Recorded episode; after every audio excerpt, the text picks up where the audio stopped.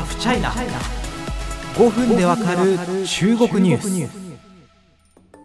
個人的にですね大注目だった中国のプロジェクトがあるんですね。あの中国東北部大連市日本とも非常に関わりの深い都市ですけれどもそこに京都を再現しようというプロジェクトです。私も実はコロナ前の2019年に現地を訪れて取材していました、まあ、コロナの影響もあって開業は遅れていたんですがようやく8月末に開業。しかしそこから1週間と経たないうちに地元政府から一時休業するよう求められていたことが分かりました。複数の関係者が私の取材に対して明らかにしてくれました。まずこのプロジェクトどういうものかっていうのをちょっとご説明させてください。あのこの京都再現プロジェクトはですね地元のデベロッパーが手掛けるものなんですが、えー、中国勢だけでやるというわけではなくて日本からも企業や設計者らが参加しました。まああの大連に小京都小さな京都を作るというようなものなんですけどあの作る場所は大連郊外ですね。中心部から車で1時間ぐらいなんですけどもそこのリゾート地として知られる場所東京ドーム13 3個分の敷地を活用します別荘や商店など1600以上の建物を設けて総投資額は60億元大体1000億円ぐらいですかに上る国家最大級のプロジェクトというふうに銘打たれています。さあ、2019年に私現場を訪れてますが、当時はですね、ほんとさら地なんですよ。さら地っていうかもしろ荒れ地って言った方が表現としては正しいと思うんですけれども、もう本当に見渡す限り土だらけ、たまに雑草生えてるみたいのがドカーッと広がってて、あの、中国だから空気がうんぬんって話じゃなくて、本当の意味で、その奥が霞んで見えるような荒れ地がだっ広く広がっていて、もうここに京都をそのまま持ってくるイメージなんだよ、なんていう風に説明されてですね、あの、度肝を抜かれたイメージがあります。この2019年当時の時点でですね、付近にすでに京都風の別荘地とか、あの、日本風の温泉旅館みたいなものがすでにオープンしてて、もう別荘地はもう200件ぐらいだったかな。あの、中国の大富豪が買ったりとかですね、温泉旅館も値段設定結構高いんですけど、予約がいっぱいになったりとかですね、あの、大連×日本風ビジネスっていうのがすでに実は好評だったんですよね。まあそういうこともあって、まあ1000億円の投資にゴーサインが出たということでした。まあといってもこれすごく遠大な計画なので、全体を3分の1ずつに分けて、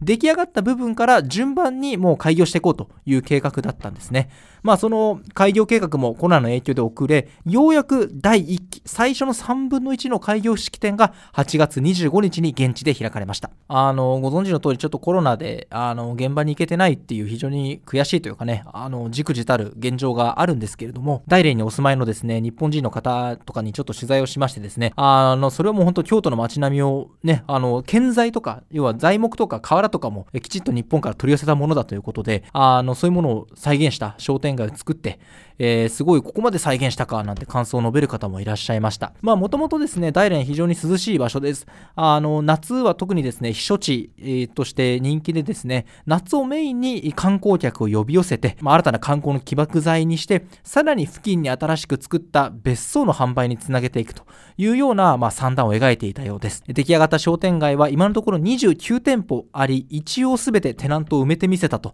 たい焼き、焼き鳥、お団子、ラーメンなどなどが売られているということです。そして25日の開業からはですね、非常に多くのお客さんが詰めかけたという様子がですね、まあ中国の SNS とかその日本人の方の、あの、上げてくださった動画からも明らかですね。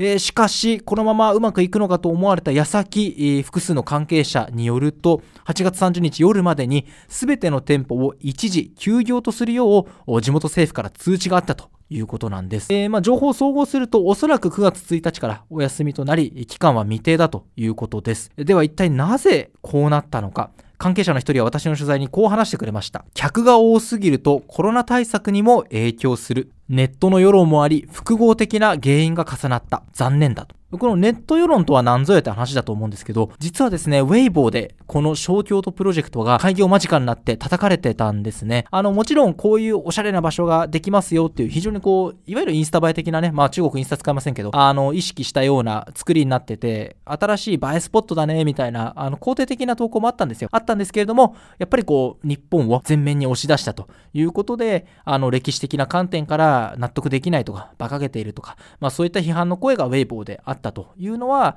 あよく知られた話です。まあ中国における日本の、まあ、見られ方っていうかね、そもそも日中関係そのものが、えー、今、下降線をたどってるんじゃないかなというふうに思ってます。あの、個人的にはですね、3月ですかね、えー、日米2プラス2というものがありまして、そこでですね、えー、香港であったり、新疆ウイグル自治区、それに台湾海峡に関する記述があったあたりから、日中関係悪化してるなというふうに感じてます。あの、その後ですね、あの、菅総理とあのバイデン大統領の日米首脳会談がありまして、あの、それとほぼ同様の内容が、あの、首脳会談の中でも言及されたわけですけれども、まあ、こうしたこともあって、まあ、世論の環境が悪化する中で、日本を前面に押し出したこの企画っていうのは、えー、賛否両論でして、ネット上の批判の矛先が計画にゴーサインを出したであろう地元政府に向くこともあったんですね。こうしたことが背景にあるのではと考えることもどうやらできそうです。まあ、その休業期間はちょっと未定なんですけれども、あの現地に出店してらっしゃる日本人の方によると、あの9月18日までお休みという説もあるそうです。で、この9月18日っていうのは、あの龍城湖事件の日です。どういうことかっていうと、中国でですね、非常にこう反日感情が高まる日です。あのこういった敏感な日については、あの第65回でまとめてるので、ぜひ再生ボタンを押していただければと思うんですけれども、要は敏感な、もともとこう日本を前面に押し出したプロジェクトということで、えー、中国の SNS SNS で攻撃されていたと。で、さらにこれから9月18日に向けて、えー、日本に対する厳しい言論というか、まあ、日本のものを前面に押し出しにくい日がやってくるということなので、まあ、それまでちょっとおとなしく休業していてねということ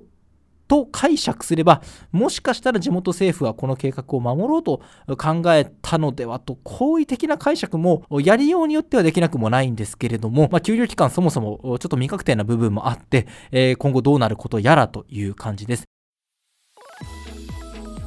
いろいろね、えー、中国に京都そのまま作るということで、あの日本側でも賛否両論だと思いますし、それはいろんな意見があって当然だなと思います。ただやっぱそのいろんな方法でね、あの日本に親しみを感じてくれる、今度本物の日本に行ってみようかなって感じてもらえるような、でそんな場所になってくれれば、それは一日本人としても嬉しいと思いますし、えー、再開することがあったらまたお伝えしたいなというふうに思います。